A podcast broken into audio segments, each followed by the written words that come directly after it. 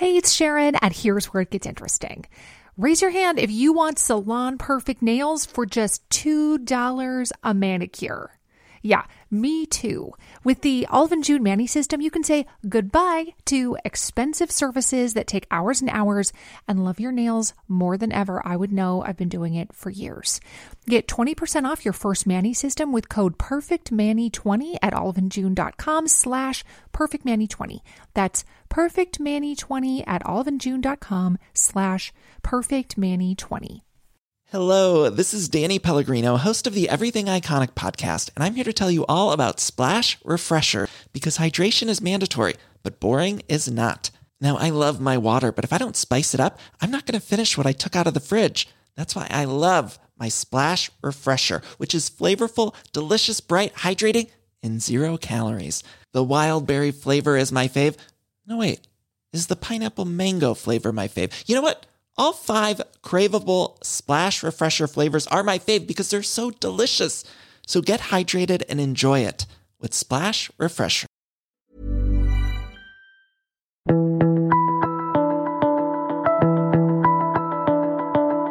Hello and welcome to The Mentor. I'm Mark Boris. My guest this week is Georgia Vidler, the Director of Product at Canva, the graphic design platform that allows users to easily create visual content. Massive global business. Canva is Australia's fastest growing tech startup with over 25 million monthly users in countries all around the world. Georgia originally started out working in the advertising industry but soon realised it wasn't the right fit for her and moved into the tech space and then landed a job at Canva. She's now leading the charge for the newly developed Canva for Education platform, and with over 1 billion students across the world learning remotely, this is more important than ever.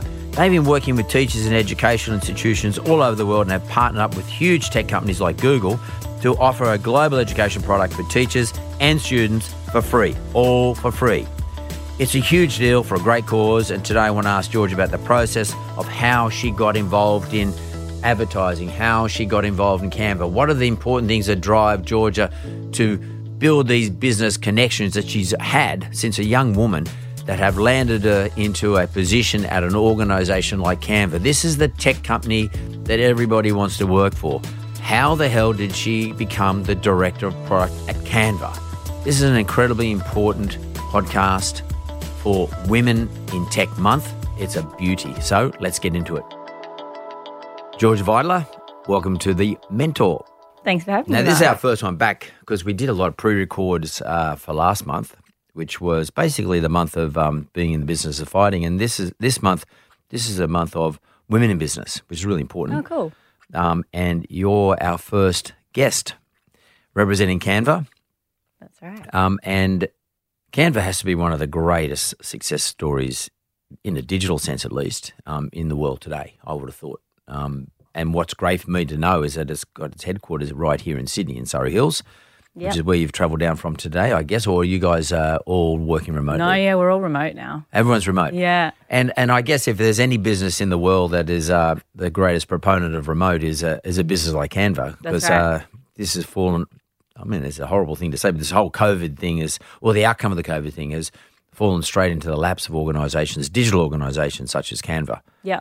So if you look like to me, Georgia, like a relatively young lady. I'd like to know – as Director of Product for Canva, and that's a pretty big role, how the hell did you land that role? And tell me a little bit about yourself, because every single person, particularly women in technology, would love to be working at Canva today. Canva's like it's the dream place to be working. So how did you get the dream job? And tell me a story, like who are you? Where'd you come from? Like tell me the story. How did you get to meet the founders? I mean, give us a bit of insight into what's going on. Yeah, I'll tell you maybe, if I go back to long before I started at Canva. I grew up in Newcastle actually, so not Sydney, and wanted to, when I was kind of younger, I wanted to do lots of different things. I wanted to be like an architect or a scientist or an artist. I just kind of wanted to be everything, and ended up actually, and like a musician. I had a lot of things I wanted to do. Ended up going to uni in Sydney, so came to Sydney to go to UTS and wanted to go into advertising. So I kind of wanted to do digital marketing. Eventually wanted to be... Was digital a thing then? It was kind of a thing. It was becoming a thing. Well, how long were we going? Unis were way behind. 5 years? Six, 7 years. So you're in your mid-20s? Late 20s. Late 20s, okay. Yeah. Okay. Late 20s, yeah. It's not that long ago, though. No, not that long ago. No. So, yeah, I wanted to be the creative director of an advertising agency. That was kind of the dream at the time. And interestingly, there are actually some kind of synergies between advertising and how you do advertising and product development. I can get to that later. And kind of went into advertising and didn't realize that the industry was not what I kind of had the Mad Men idea in my head, even though that's probably not great for women. But Mad Men, the series. Yeah. You know, that kind of romantic idea of the creative advertising industry, and kind of got into digital and realized it was not what I had thought it was going to be. Digital wasn't or advertising wasn't? Digital advertising wasn't. Like programmatic media buying, and it's just kind of churning out a lot of stuff.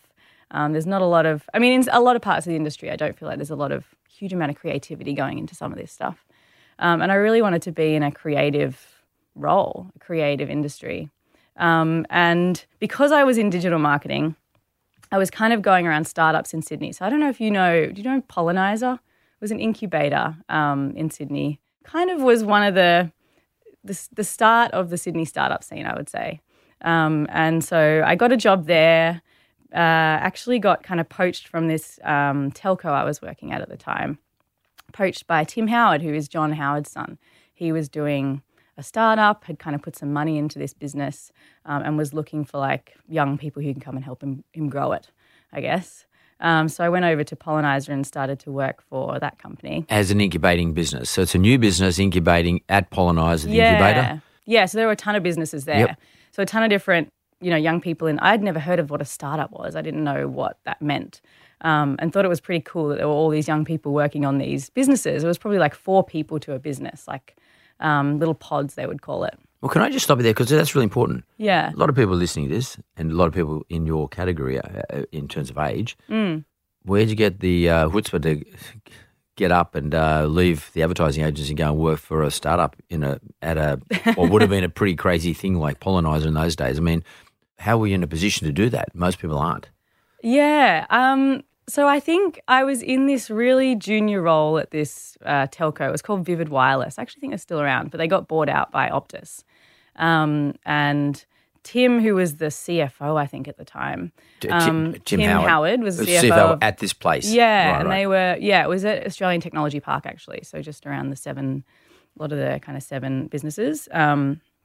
And I think I did a presentation to the company on why social media was important. At the time, you know, social was kind of growing and a lot of companies didn't really understand how to do social. And I was learning that myself. I mean, uni didn't teach you any of that, so you just had to kind of learn that yourself at the time. And I did a big presentation actually to all of the executives about social. And I think he saw that presentation from memory and then kind of came up to me afterwards and was like, hey, do you want to like go for a coffee? I've got an idea I want to share with you. I was like, sure, yeah. And took me up. That old. Yeah. That old excuse. What I didn't know at the time, and he obviously did know, was that the company was going to be bought out. And so I think, you know, a lot of people might have been made redundant. Who knows? And so he had an idea that he had this side business that he was working on. He was like, oh, you might work for that. Like you might make sense. Because I was in digital marketing. He needed to grow this business. And so I went for coffee with him. I was still at university, so just went around the corner from my uni. And he was like, hey, I've got this company. Why don't you come and check it out? It's in Surrey Hills. I'll take you down there. You can meet the team, just see what you think. It was the coolest thing I'd ever seen, like all these young people like kind of wanting to change the world in a way. And I didn't really, I didn't know about that whole world at all, but it was kind of baptism by fire once I got in there into what a startup was, what doing product was, how you disrupt a market, like all of these interesting concepts that I'd never heard of and thought I need to continue in this. This is pretty cool. And then take me from there then. Next steps. So next steps. So I worked on that business. You must have been like 5 years ago, 6 years ago. Yeah, that was in about 2012. Right, 2012. Yeah. Okay, 8 years ago. Yeah. So I was still studying. So I had a year studying overseas in Mexico because I was learning Spanish at the time. So left that business, came back from Mexico and went into an agency actually. And that's kind of where I was like, okay, I'm going to like try the advertising thing. I'm finishing uni, going to give it a shot. Didn't really love it. and kind of was looking elsewhere. So actually a woman who worked with me at Vivid Wireless, who was one of my boss's boss, contacted me and said, hey, I've got a job for you. Why don't you come and like check out this startup I'm working at?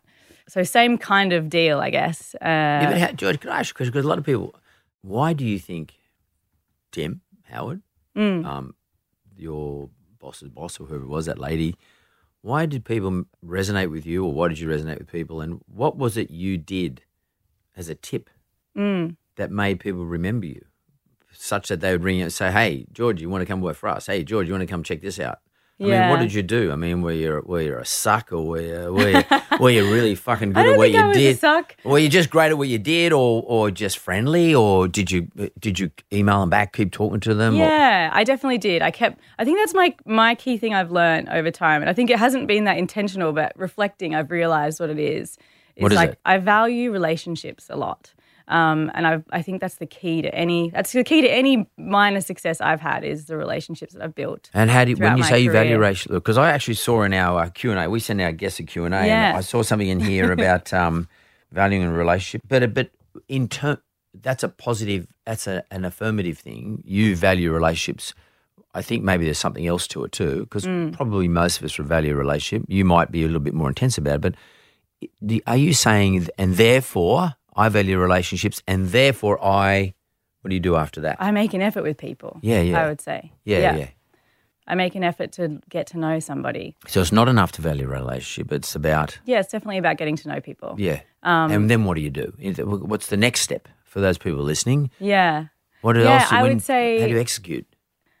It's interesting. I guess you don't want to... It can't be... It has to be genuine. So you can't be trying to... get out there and build relationships. You can't be a bullshitter. Yeah, you can't be a bullshitter. It's not a bullshit network system. You care about people. Yeah, it's not like bullshit networking like we keep hearing people say, oh, you got a network. That's right. It's got to be genuine. It has to be genuine. And then what do you do? Like, how do you do it? How do you execute? It's a good question. How do I execute? Well, how did you? Making an effort with somebody. I mean, you keep in touch with them, I think. And you get to know what they're like in their personal lives. You get to know what's important to them, what motivates them. And which relationships do you select to value? I mean, how do you say, well, can I have 10 valued relationships in my life? Or, I mean, is there a number? Or do you say I'm only going to value relationships like my personal relationship with my partner, obviously my family, and maybe I'm going to pick one or two businessy style things that I think are going to be valuable to me. I mean, explain that part to me. Yeah, no, I don't think that there's a limit for me at all. I think I work with hundreds of people every day at Canva, for example. I work with the founders. I work with all of our leaders. I work with a ton of people across the business. I don't say, oh, I'm just going to build a relationship with that one. I actually think it's critical to everything that I do that I get to know the people around me, get to understand what motivates them. It's the only way that you can inspire people as well, I think. So at 6 o'clock at night. Sorry to interrupt, but 6 o'clock at night, eat your dinner, getting to relax a bit, and then do you start to build relationships after? Do you say you send a text to someone and then you send an email to someone else and then send a photograph of something you think is interesting that you just read to someone else? I mean, is that what you're doing? Is that how you Definitely. Yep. Yeah. That's what you do. Yeah, definitely. So you communicate all the time. Communicating all the time. So and this is good. I mean, forgive me where we're going here, but this might sound a little bit obvious, but is that the reason you're so fucking good at this shit? Because social mediums and platforms, which is what Canva addresses, and digital, it's about communicating. Maybe it's part of it, yeah. It's about building. It's about talking to people about what's important and helping them with that. Isn't that why that's what Canva sort of stands for a little bit? Exactly, yeah. I think Canva's about. I mean, we're a design tool, right? But we're also a communication tool. Well, you're a design tool. That's your product. Yeah. But you're really trying to help people communicate. That's right. Well, yeah. With quality. Yeah. High quality communication. I have to tell you. But design is about empathy. Design is about communication. Good design is like distilling a message down to its essence and making it resonate with somebody else. Yeah, in a way that's understandable. Yeah. And I can feel it. Yeah, that's right. Feel it, see it, hear it. I can nearly touch it. So yeah. Well, I want to go back a few steps, and I mean, obviously, that's what you love to do, or that's what maybe you love to do, but that's what you think is an important factor in life. I think so. Whether it's just business or otherwise, where's that come from? Did you grow up thinking that way? That's a good question. Was your mum and dad like that, or Yeah, mum and dad. Mum very social, dad less social. But yeah, I'd say my family is very like outspoken. Yeah, I was very like I guess confident as well. Like there's definitely an inherent air of confidence in my family. And but in terms of communications and valuing relationships, are they, has someone said to you, Georgia, relationships in life are really important and you must value them? Is that is that a discussion or is that something you saw? I think it's something I learned actually myself. Like, how did I learn it? Yeah, I mean that's a big question. Deal.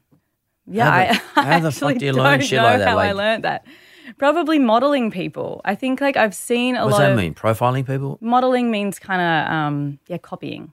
Yeah, yeah. In a way that emulating somebody, someone who you admire. Yeah, for example. Yeah, I think that I. Well, who's someone you admired that you emulated? Do you remember specifically, or is it just like little subtle things you took? I think I've had lots of different like, and especially female mentors across like the start of my career. I would say, when my very first job that was an unpaid job, I worked at ARIA, which was the the ARIA's Recording Industry Association, and I had a mentor there, Sabine, and she was heading up. Her name was Sabine? Sabine, yep. Yeah. I remember her very well. Music Industry Piracy Investigations, MIPI. Yeah. And so she was helping kind of run this whole area and I was just kind of an intern there.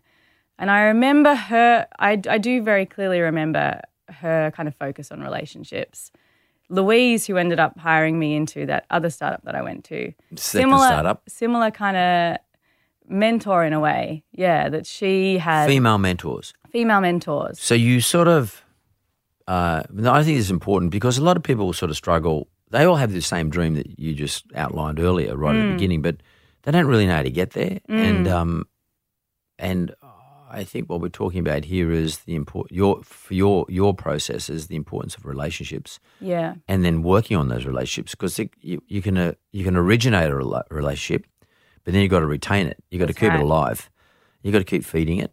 That sounds really manipulative, but I don't mean it in that sense. I mean it requires nourishment. Yeah, you've got to nourish it, and you're also saying to me the importance of mentorship, female mentorship in your case. Yep, definitely. Because, to be honest with you, this sounds very sexist, but women are much better at that than blokes as a rule. That's my experience. Yeah, we only do it when we're very purposeful. Yeah. We build business relationships on purpose. Yeah.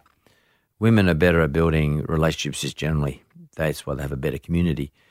And you're saying that mentorship to you was quite an important thing because that's where you learned this from. You learned it from another mother as well as your own mother, but another mother and other mothers. I'd say so, yeah. I mean, I've never reflected on this in my life at all, so this is all kind of just stream of consciousness. Yeah. But thinking about it now, yeah, I think that's what it is. And I think I've continued to find female mentors as well around me. Like I think I gravitate towards women who I aspire to be like. The obvious question to anyone listening from someone who's so successful at doing what a lot of people's dream job is today, that's working for Canva, particularly in a high level as director of product, how do you find these mentors? I mean, in other words, there's millions of women out there, especially with the mediums around today. How do you choose who's someone that is worth being your mentor?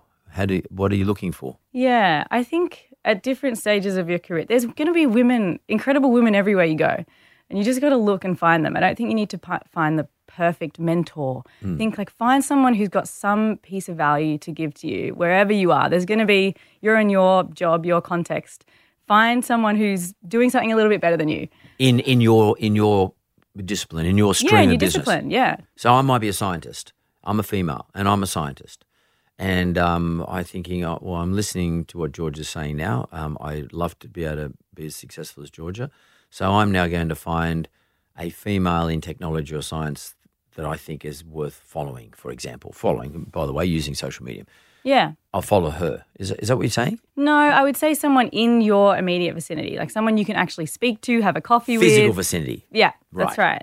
Yeah, so I don't think going and following someone on social media is going to get you too much. Right. You're not going to be able to build a relationship that way unless you really push and maybe you could give it a crack. So it's about building a relationship with someone that you look up to? Yeah. Yeah. And they don't need to be some perfect pinnacle of success, but they might have something that you don't have that you could learn from. Okay, and I think that's really good advice for everybody out there who's aspirational and has lots of ambition and ability and drive. Because for me, it seems to me, and a lot of my success in my life, I didn't realise it at the time, but was being around really valuable people to me at the time. Yeah. And what I got out of them, which is what my whole gig's about, the mentor is about paying forward what I've received from other people, because lots of people don't get the access to mentors like you and I have because they don't know how to go about it. No, totally. And that's the whole objective of having someone like you on my show today is because what we're trying to do here is bring successful females to our audience as a mentor. I mean, in some respects, in a weird way, you're now paying it forward as a mentor to people who are listening. Now, they might not get access to you, and they won't get access to you probably, but nonetheless, it's an important place for them to start. Yeah, that makes sense. Yeah, because you can't really remember why you just decided to attach yourself to some people to be your mentor. You probably don't know why you did it. It just happened. Yeah. What I'm saying to people here is, okay, get your blinkers off, open your eyes up, listen to what's being said here, use this as an opportunity to take George's advice, find someone in your immediate vicinity and do what? Could you just explain to them what it is that you think they should try and do if they can? I would reach out to that person and just say, hey, can I go for a coffee with you? I love what you're doing and I'd really love to learn from you. What happens if they say no? Try again. I'd try again. Or try someone else maybe. Yeah. And actually going back to your question about how I got the job at Canva, I actually emailed Mel and Cliff, the founders, years ago, like years before I started, and said, can I have a job? What you're doing is really incredible. And they said no. So you actually, what, you email them? Emailed. I sent Mel a message on LinkedIn. I sent Cliff an email. But they replied? No. They replied, yeah, which was actually cool, incredible, really cool for me. And I was like, oh, I don't care. I'd got to reply. That's amazing. Yeah. And then I tried again 6 months later. And eventually they were like, actually, we might have something for you. When you did that, when you reached out to them, did you actually attach a CV or anything else like that? Or just say, hi, I'm Georgia. I'd like to have work for you guys? The first time with Mel, I'd said, hey, I'm actually looking to start a business and I'd love your advice. So I kind of totally hid what I was actually wanting. She's like, no, good luck, but no. To Cliff, I was a bit more like, I'm in communications. I think you guys could do a lot with your marketing. I could probably help you. He was like, no, unless you're a software developer, we don't need you. So it was different tactics each time. How did you get on there? So actually someone who I met at Pollenizer went to Canva before it had even launched. He was one of the first employees and I watched what was going on, started using the product when they launched and just thought it was the coolest thing I'd ever seen and was desperate to get in there. So eventually I had other people who'd gone there that I knew as well, so I leveraged those relationships to try to get my foot in the door, at least for a first interview. So you knew people went there from various other places you've been involved in, but again, your relationships helped you get your foot in the door. Yeah, that's right. It's your skill and your ability and your drive that actually helps you stay there. 100%. But you just want your foot in the door. That's right. I just got to get my foot in the fucking door so at least someone please look at me and talk to me. That's right. And I went for a job that I didn't want. I just wanted to get into the business. And you took the view, once I'm in. Yeah, then they'll know me. Then I'll open up my display cabinet. And they'll see all the goodies I got, and eventually I'll win them over. Yeah. So you backed yourself. Yeah. So and they actually gave me that first job, but I said, look, I'm not right for that role. I just wanted to meet you guys. You go and find someone who's actually perfect for that role, and I'll be here when you've got something that makes sense. So what we're talking about here is, one, understand the value of relationships. Two, make sure you build on those relationships, work on them, because if you value something, you work on it. Just get your foot in the door somehow. And then take any job, if that's the dream place you want to work, then back yourself eventually to get into the role that you want to get into. That to me sounds like a pretty good piece of advice. To be frank with you, I've done the same sort of thing many years ago, a long, long time ago, but it's in a similar way because sometimes you don't have the cred to get into the job you want. Can't be precious. Yeah, totally. You just got to take whatever fucking gets offered to you and just go for it, but then say, yeah, but I'm in and I'm going to build it. Yeah. That's great advice. And that's why you're here now. You're transferring this knowledge and these experiences to the people listening. And day to day you're doing it in one of the for me, one of the greatest companies in the world, in my opinion, who's riding a massive wave. So I want to go to the break. When we come back from the break, we're going to talk about Canva and what it's doing for the world. Sounds good.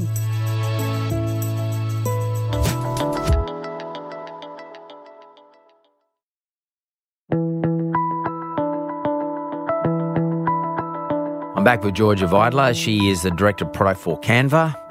I must say I'm really impressed the fact that Canva has maintained its headquarters here in Australia, right here in Sydney. That is fucking unreal. It means they haven't sort of moved over to Singapore or some of those other places which probably have much better tax positions. But it's a great Australian story. It really is a great Australian story.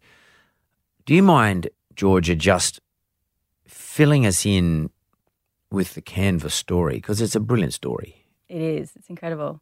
So Mel and Cliff and Cam are the three co-founders of Canva. But actually Canva started as an idea many years before Canva itself was born with Mel and Cliff, who were running a business called Fusion Yearbooks. So they had this idea to transform the yearbook industry. They were both in education, actually. So Mel was teaching design at university. Cliff was a teacher. And they saw this opportunity that yearbooks was this market to disrupt. And so they built this online program that allowed teachers to design yearbooks and could get them printed and delivered to the school.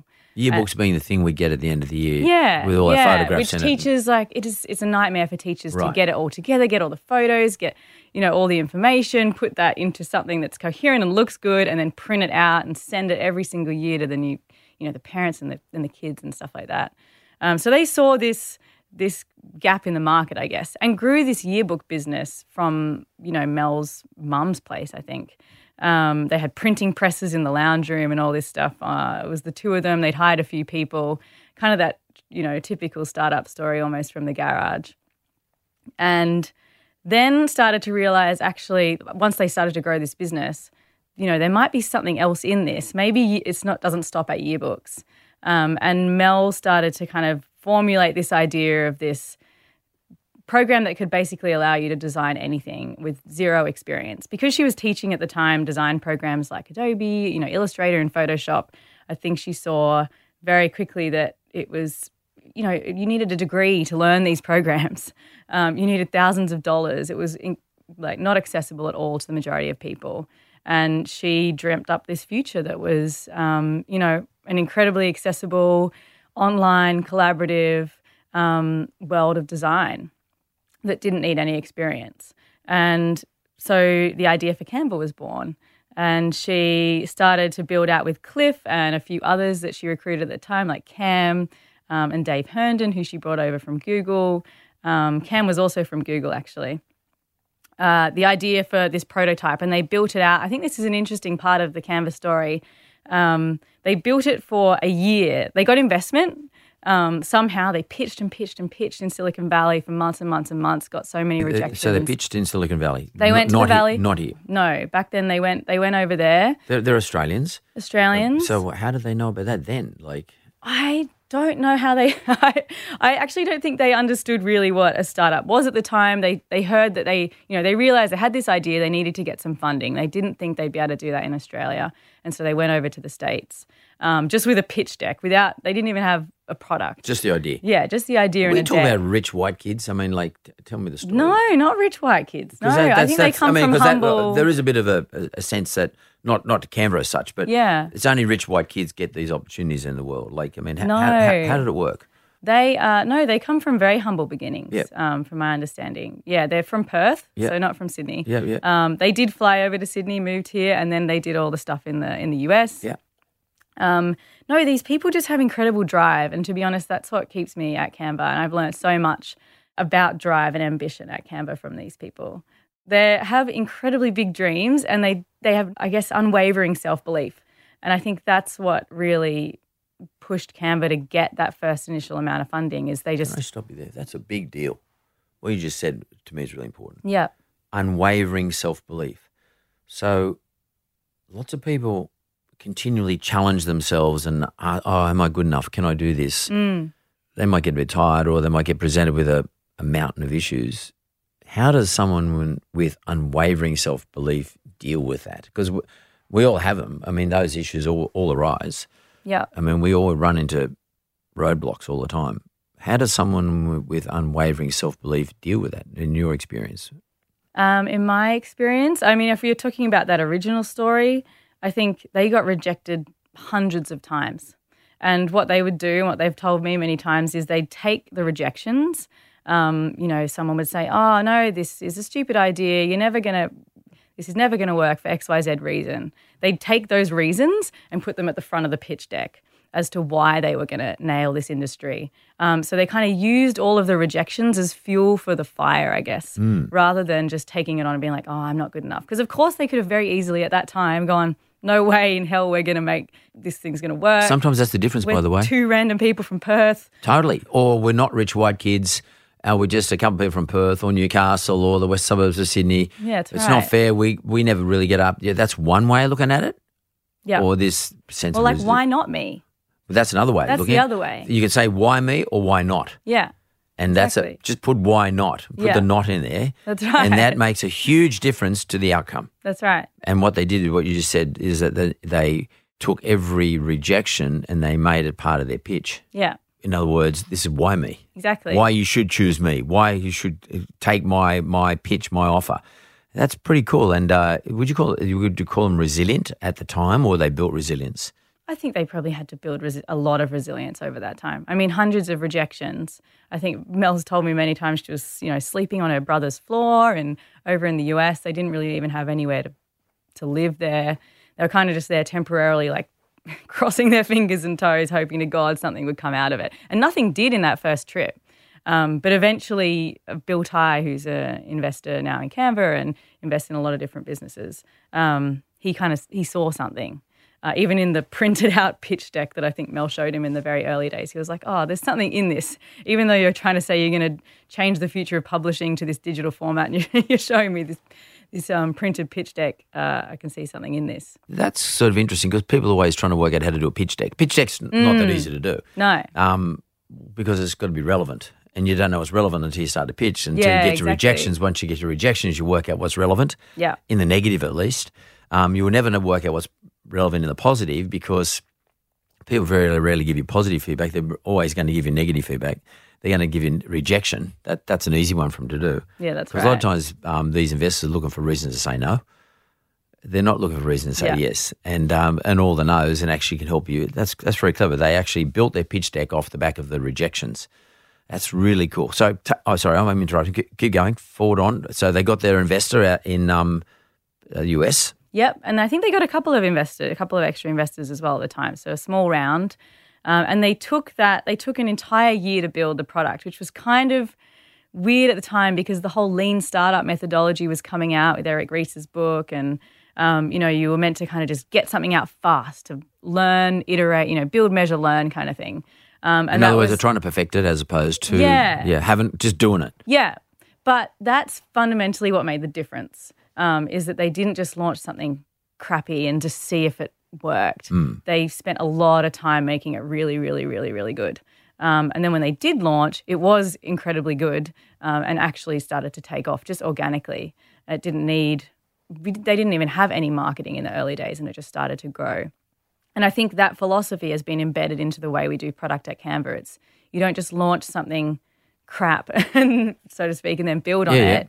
You make it really amazing first and then launch it and then you can build on that. So you project manage the outcomes. So you build up with the outcomes at the beginning and you sort of say these are our goals, these are objectives. Yeah. So if you're looking for a new product, you, Georgia, as head of product, your team is looking to launch a new product. Do you say we want excellence in our outcomes right at the beginning? You say this is the outcome we want and we build to that. Definitely. And I think, the reason Canva has been so successful is because it's an incredible user experience. We were disrupting a market where there were already tools out there doing something similar, but they were just incredibly difficult to use. So our unique selling proposition, I guess, is that it's really easy. It's fun. Yeah. And you get confident. You build confidence while you're using it. It's nearly childlike. I don't want to put it down, but but that's the aim. Yeah, yeah. Yeah, 100%. Yeah, because I actually quickly did tell you a story. One of my businesses, Yellow Brick Road, we traditionally spend a lot of money on the usual advertising mediums. but they're very expensive. And largely it's more of a spray technique coming from an advertising background. You know what I'm talking about. It's more a spray technique.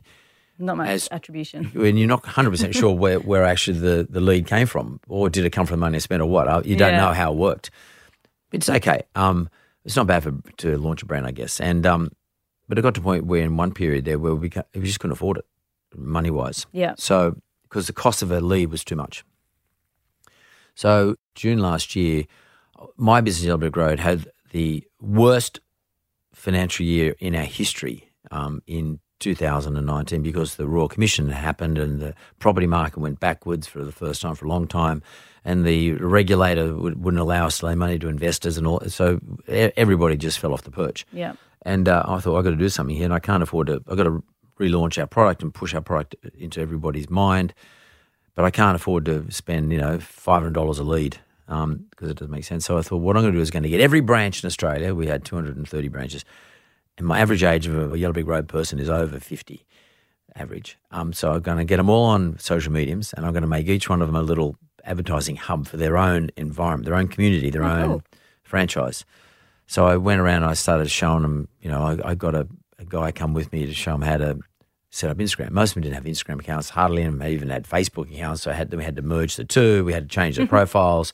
And we had to teach them how to take photographs. Some of those people who did have Instagram accounts used to put photographs of them walking their dog up, and it's got nothing to do with lending money, or photographs of their grandkids or something like that. So we actually had to take them right through the whole process. And what tools did we use, or do they use? And we had to introduce them to Canva. And I'll be honest with you, every month I went to Sydney, Melbourne, Adelaide, Brisbane, and I got all the branches together in one room. Obviously, we can't do it right at the moment, but that's what we did for 9 months. We got everyone on all the various mediums. We've got various other tools to actually track how well they're doing. I mean, I had to teach them how to take control of their own marketing and their own advertising. But Canva played a huge role in it. Oh, how cool is that? Huge role. And they absolutely love it. They and most of our leads come through this environment, or partly through this environment. It helps support the main website. The two support each other. Their little social medium game, using your tool with our bigger game at our website, and they supplement each other. So it is my branches. I hope they're not listening to this, but if my principals of my branches who are over 50 can use Canva, I'll be honest, anybody can.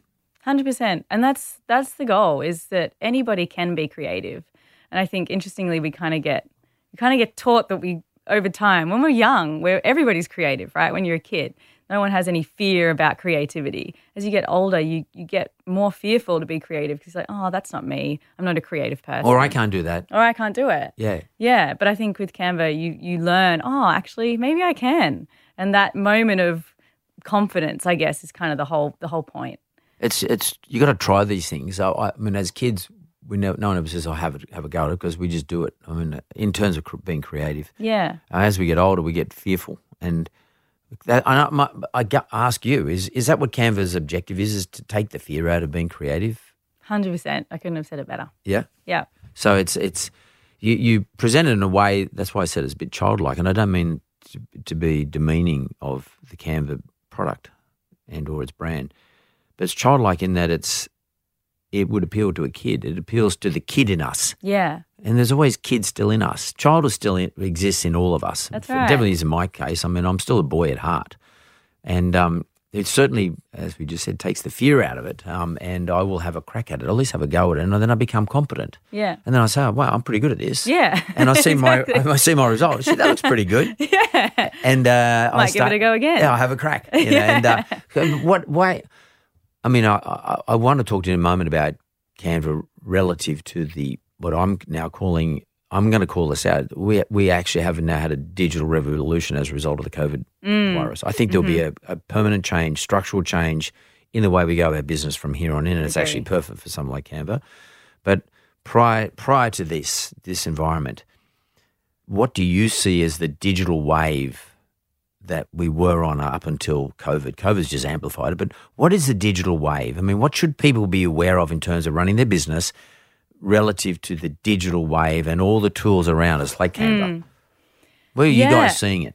I mean, I see that now you can get a business up and running very quickly with very minimal experience in a lot of different industries. I mean, you can get design going. You've never done design. You can probably get your finances going with zero. You know, there's so many tools out there that kind of cover the entire gamut of what it takes to start a small business or to kick off a startup.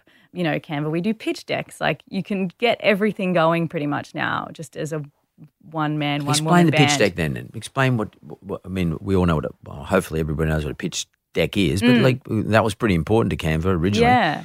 What does the Canva product line for pitch deck design look like? I mean, what are you talking about here? Yeah, so Canva is, I mean, I think people know us, if you do know us, you know us as a kind of social media marketing tool, but actually Canva does a ton more. So you can pretty much create anything you need for work, more or less, with Canva, and one of those things is presentations. So we see that there's, you know, some old presentation tools in the market, not going to name names, but they're a bit old, they're a bit clunky, they're a bit difficult. You can't really make anything look good in them. And you also don't really get a sense of like, how do I craft a really great and engaging talk or a great and engaging presentation with the old tools that are kind of out there. And so what we want to do is bring the magic of what Canva has done to kind of marketing to presentations. So giving people, you know, a huge amount of templates so they can get started. They don't need to even know what they're going to start with, you know, necessarily. Make it look incredible, make it really engaging, embed the principles of great design in the product so that people can come out at the end of the day with an incredible pitch. Yeah, and I guess to some extent that's pretty funny because that's the thing that got Tim Howard out of you, yeah, impressed true, him to ask you to leave the environment you're at to join your very first startup was your presentation. That's true. And pitching is a huge part of Canva's culture, actually. Is it? Yeah, we present a lot. Internally, yeah. So pitch deck doesn't mean you're pitching to an investor, just. We're talking about presentation. So we're talking about, well, maybe you explain to me what you mean by pitching. I mean, you're someone who's had lots of experience in terms of presentation. Canva has its own pitch product. So take me through it. Yeah, so I guess I think of pitching, we were talking about pitch decks in terms of a startup pitching for funding. That's not the only way you can think about pitching. I think of everything, I think of life as a pitch a little bit. Even if I'm not necessarily giving a presentation, I'm still pitching. I still need to bring people along for the ride with me. Yeah. And that's important at every level of business, I think. But even in terms of presentations, you know, I'm presenting probably on a weekly, fortnightly basis on different topics internally, different initiatives I'm trying to run. And I think what's critical to a good pitch is a good story. Humans are storytellers, right? And if you just, you know, trying to run through numbers or trying to run through here's the screenshots of a product I want to build. Nobody cares. Fucking PowerPoint. Nobody cares. Numbers. Oh my God, kills me. Like, people need to hear why. Like, why is this important? And they often want to, like, a higher order of thinking why. Like, I think you generally need to play to their, why am I getting out of bed for this? Like, why did I get up today to watch this? And a lot of the time that's not because they just want to like make money or make the business money or whatever.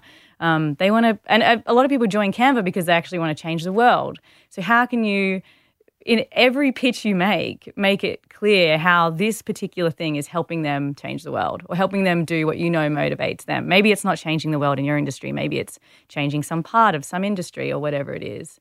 I think you have to appeal to that higher order thinking in a way. So that's interesting because I think most people think of, well, I know a lot of people in business think of pitching as a PowerPoint. And the PowerPoint sort of, for me anyway, evokes that sense of someone's an engineer and they're giving me some graphs and they're going to give me statistics and they're going to give me some research.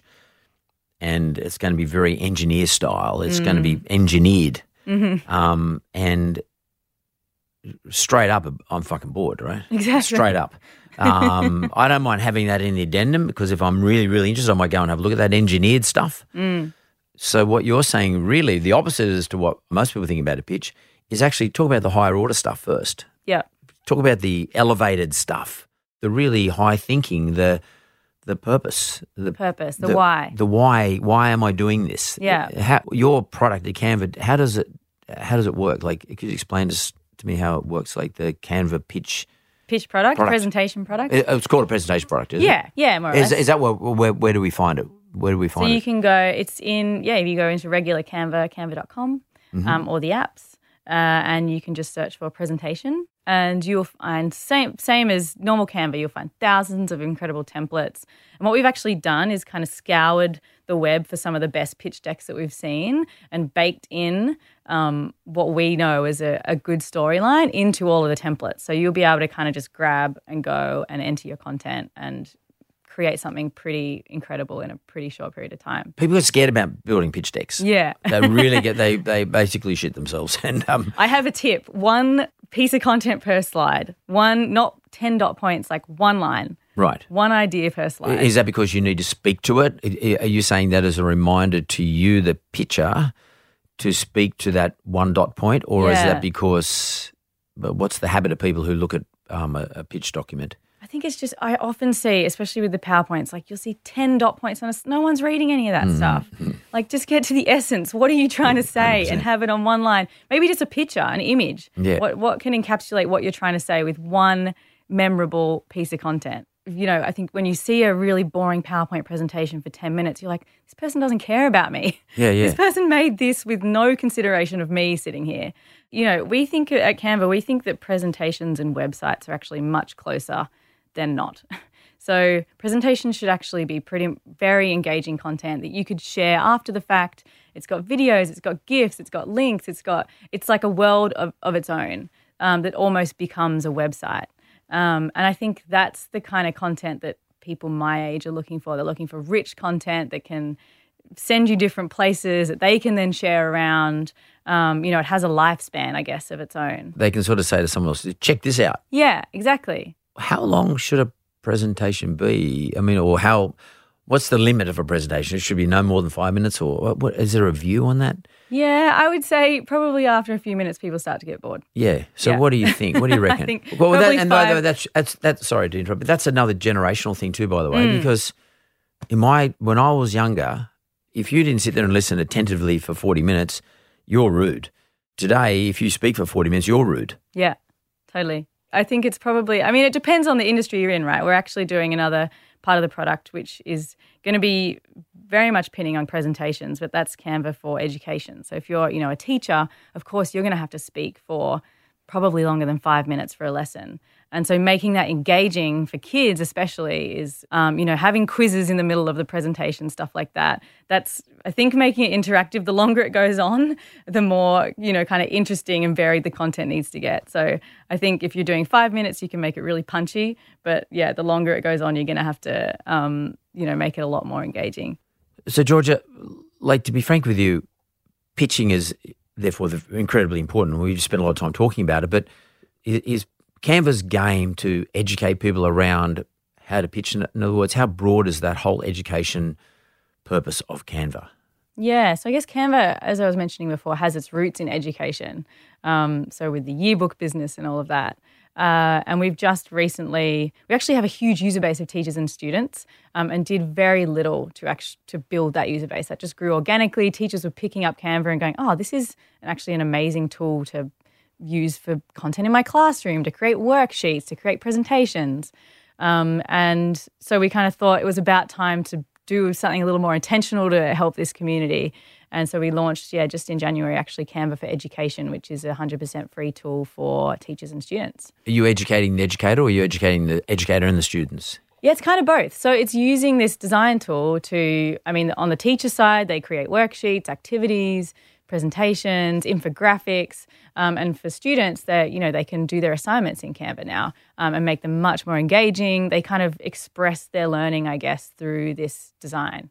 That's a very important tool, I guess, right now during this homeschooling environment. Yeah. It's nearly like you knew it was going to happen. Yeah, well, it's kind of going wild, actually. We're getting like, I don't know the exact numbers, but I think like 100-something% increase in teachers now signing up to Canva and Canva for Education. So it's going pretty crazy right now. And it's free.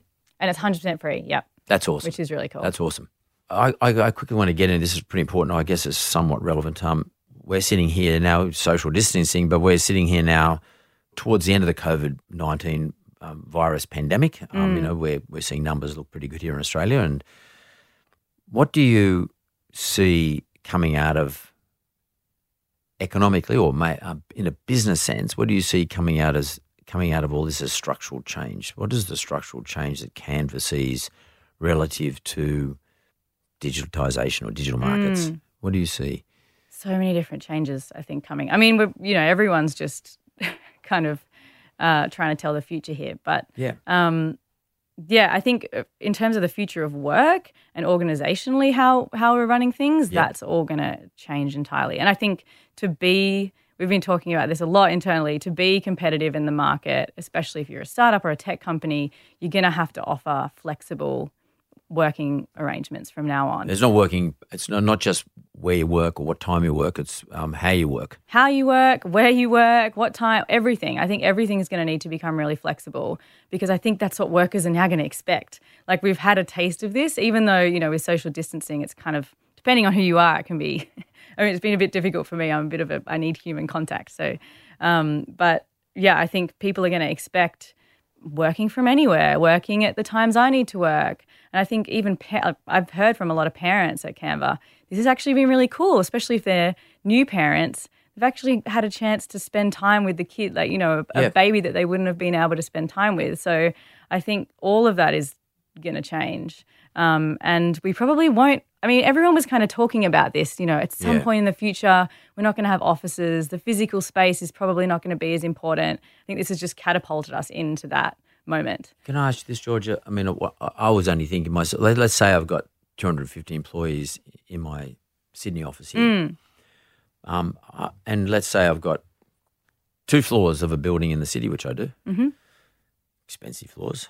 I bet. They are very expensive floors. And, you know, got like 125 on each floor. But at the moment, we've got no one there. I'm the only one who goes in. And everybody works from home, and we've had to equip everybody with laptops, et cetera. Before they had PCs. Some had laptops, some had PCs. But now everybody's got laptops. We've had to build in digital environment, workplace environments, so that they know at 8:30 they have a meeting with a team leader, blah, blah, blah, and they have close-off periods and they have open access to people. And obviously they're using all the various Zoom and Teams and all those sorts of things we're using, all the stuff with Teams we use. So I was thinking to myself, I wonder why what I would do, break my organisation up into the red team and the blue team, and say to the red team, well, you come in, because the feedback I'm getting is my staff saying, yes, exactly what you just said. I really enjoy being at home because I can take my kids to school, I can pick them up. There's still, I'm finding I'm getting emails at 9 o'clock at night, whereas I used to get them between, you know, 8:30 and 6:30 sort of thing, which is fine by me. I'm getting at 9 o'clock, that's sort of, but I'm getting very few between 4 and 6. Which is indicating people are doing school things, or they're going for a walk, and then working later, making dinner, then they get back on it. So in other words, they're doing their 8 hours or whatever amount of their productive hours they would ordinarily do. So I'm not too worried about that. But they're also saying, so they're enjoying that part, but they're also saying, hey, but I really like coming into work too, because I get to see Georgia and I see Tina, you know, and have a mag, and I go across the road to get a coffee and I get my lunch. So I want both. Yeah. So I'm thinking, well, red and blue, maybe what I do is red comes in this week, blue comes in next week, and we swap them over. But the outcome of that is I don't need as much real estate. Yeah, exactly. Which you're not gonna, you can get half the rent. Correct. That's the way it looks to me. I mean, so one of the outcomes of this could be, you know, office buildings could start to become a bit more available. Yeah, I absolutely think that's how it's going to go. The cool thing for Canva, so obviously you mentioned before we kept our headquarters in Sydney, which is pretty rare for a growing tech company, to be honest. Like, most of them are going to move to the States or whatever, because that's where the talent is. Not a lot of experienced tech company talent in Sydney. So we have, in a lot of cases, dried up the local market in terms of trying to find people with the necessary skills that we need. So we've had to go internationally. But the problem when you go internationally is you have to convince these people to move to Sydney. If they've got their family with a house and a dog and they're living in, you know, San Francisco, why? It's a pretty hard sell to get them to come and move here. And so, you know, we go all over the world, like Europe and, America and lots of different places, but it makes it really difficult for us to find good people. And so I think this might be a really incredible opportunity for businesses like ours to actually find talent where they are and not have to have this constraint of, you know, they have to be in my immediate vicinity for them to actually bring value to my organisation. Was there any big change in the way you guys run your business because of the virus? In other words, did you have to build new tools that people could actually work from home with? We were already using a ton of tools, but I think we just had to ramp up usage of them. And I think we've also had to definitely solve documentation. We're definitely a business that was like, oh, we'll just jump in a meeting. Let's just have a chat. And, you know, you can't really you know, tribal knowledge would spread in this kind of organic way. And I think what we're realizing now is we really need to kind of document and codify all the stuff that's going on so everyone knows what's going on without having to have all these ad hoc jump in a room, you know, meetings. So there's a place of truth, with digital place of truth, where I can go in and check what I'm supposed to be doing today, exactly. or what my team's thinking about, talking about, doing. Exactly. So and other teams. That's my let's call it your tribal environment, which is ordinarily would be a physical thing. You just say, oh, look, well, we're having a meeting at 2 o'clock. You might be in the canteen or something. Yeah. So, but you need that canteen. We're trying to figure out what that looks like right now. Yeah, exactly. And we are building some internal tools to do that actually. But that's a long journey that we've just. But even someone like Canva has to do those sorts of things. You have to sort of pivot internal ops. A ton. And I think with different working times as well, there's a ton of people who've come, you know, they're, okay, I'm doing 7 till 12 and then I've got the kids for 4 hours and so we've had to figure out how do we coordinate all these different people on these different times and stuff like that. So, yeah. I used to think about people who wanted flexi working hours or flexi working arrangements as having a lend of me. Yeah, and that's so funny. That's what Cliff. I used to think that. Yeah. I don't now. No. Because are you now working from home? You're like, oh, it's actually... Yeah, it's okay. Well, I cannot bludge. Yeah, totally. I used to think they're having a land, like, and now I'm thinking, oh, hang on, I actually want people to do it. But that's kind of the old school way, isn't it? Totally. Yeah. And I think we're all realising that now. But I also think people who want to do the flexi thing have also probably realised, well, there's something in what Mark says too, because there's an equally... important outcome when I actually am with the group. Yeah. So there's a bit of both. And I think especially if you're in a leadership position, like it's hard to lead people and inspire people over Zoom. Totally. That becomes very difficult. Human contact is critical for me in what I do. So I definitely need a combo. I don't think I could go 100% Zoom world. I think I'd go mad. Yeah, I think I'm the same. I don't feel the same connection when I'm looking at someone on a video. Yeah. Mind you, I have gone and I've upgraded my mobile phone, my smartphone. And I've upgraded my. Unfortunately, my I won't say the name of the laptop I had, but it wasn't very good on audio, and definitely wasn't very good on video. So I've upgraded that because when you start seeing yourself on some of those calls, especially when it's Skype, it's a bit scary. Yeah, you know, what the fuck? You're like, and then you're talking to someone in a studio on the other side. They're looking fantastic. They got makeup on. They got the lights. You think, I look like fucking something just got dragged out of the creek down the road, you know. So and it's made me really conscious of the execution and also what video looks like. I mean, it's taken me right back to where I was a year ago when I was talking to all my branches about setting themselves up on Instagram, making sure that they take a non-scary photograph of themselves. I'm now doing it with myself. And this has been a fast year. If you go back 12 months to now, this is mental. It's insane. Mental. I mean, I know we've had lots of problems in Australia, like lots of, bushfires and droughts, and then we had the mad rains, and we've had the COVID. But apart from that, it's just been a crazy year of change. It's been so rapid. Yeah, I've never seen anything like this in my life. I mean, there's someone in. Do you feel that, like, as a much younger person? Do you feel that? I feel that. Yeah, definitely. I think though, I mean, I've been told in the past that I deal with change. Like I've gotten very used to change because, especially in a hyper growth startup, you have to get very used to everything changing under your feet at all times. And you need that to grow. So I think for me it hasn't been as overwhelming, but I have seen some people in like other industries that have just, maybe if they've been stagnant, or I've got a friend who's an actuary. This is kind of just a massive shakeup, which is, I think it's gonna be some good and some bad, like everything. But I can see a lot of good coming out of this. So Georgia, I've been asking all the questions. What one question you got to ask me? So I have a question for you. I was wondering, given the current environment, what industry do you think is due for a bit of a shake-up? What industry? Maybe I would say it a bit like you said, don't ask why but ask why not. I'm asking you which industry is not ready for a shake-up. I think anything that's got something to do with young kids and learning. So I think irrespective of the fact that we keep getting told by the scientists that children are more likely to be able to resist the current virus and or any viruses that may follow in the future, I think parents are still really scared about sending their kids to these environments. Yeah.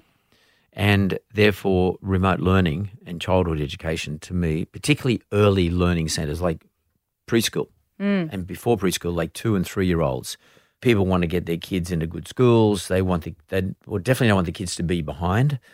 So all this early childhood learning to me is a big deal, and I don't really, I mean, obviously I don't have one, but I wouldn't want, well, I have a grandson. I don't really want my grandson going to a place where he might get ill. So I'd rather know that my grandson's on a program where he's learning from home with, say, his mum at home, yeah, or his dad at home for that matter. And what early childhood learning programs, online, digitally based, teaching the child to become digitally competent from a very young age, not just on iPhones how to pick out Pokemon or something like that, but actually being able to be competent on an iPhone or on a laptop or on a screen as to how to do their work and learn. I think that's a big deal. I think that's a big deal going forward, and there's disruption sitting there right there. There's old school. I mean, these things will coexist, but picking my son up and my daughter up and taking her to the early learning centre in Glee at 8 a.m. and 7 a.m. and then rushing to work, that's going to change. Maybe I won't be rushing to working from home, but maybe I need to make my house a slightly different environment where my child has a little place where he or she can sit down and learn his or her early learning as well as whilst I'm doing my work. Yeah. How do those things coexist? Yeah. Yeah, that's super interesting. You should tell your grandchild's teacher about Canva for Education. I will. So that was a loaded question. I knew it coming. I didn't even know you were going to say that. So yeah, but it's a big deal. Handy little plug. Well, this has been, for me, an awesome opportunity and a fascinating discussion. Georgia, I really appreciate you coming in, especially for Women in Business Month. It's inspirational. It's something others aspire to. I think you have been very helpful to everybody, and I look forward to watching Canva. I look forward to watching your progress, and I'm really intrigued about your pitch deck or your pitch tools. I'm going to go and look at presentations for myself. Yes. And I tell you why, because I think it's one of the most important things Australians in business need to be good at, and I'm going to start pushing it. Thanks very much. Awesome. Thanks, Mark. See you, Georgia.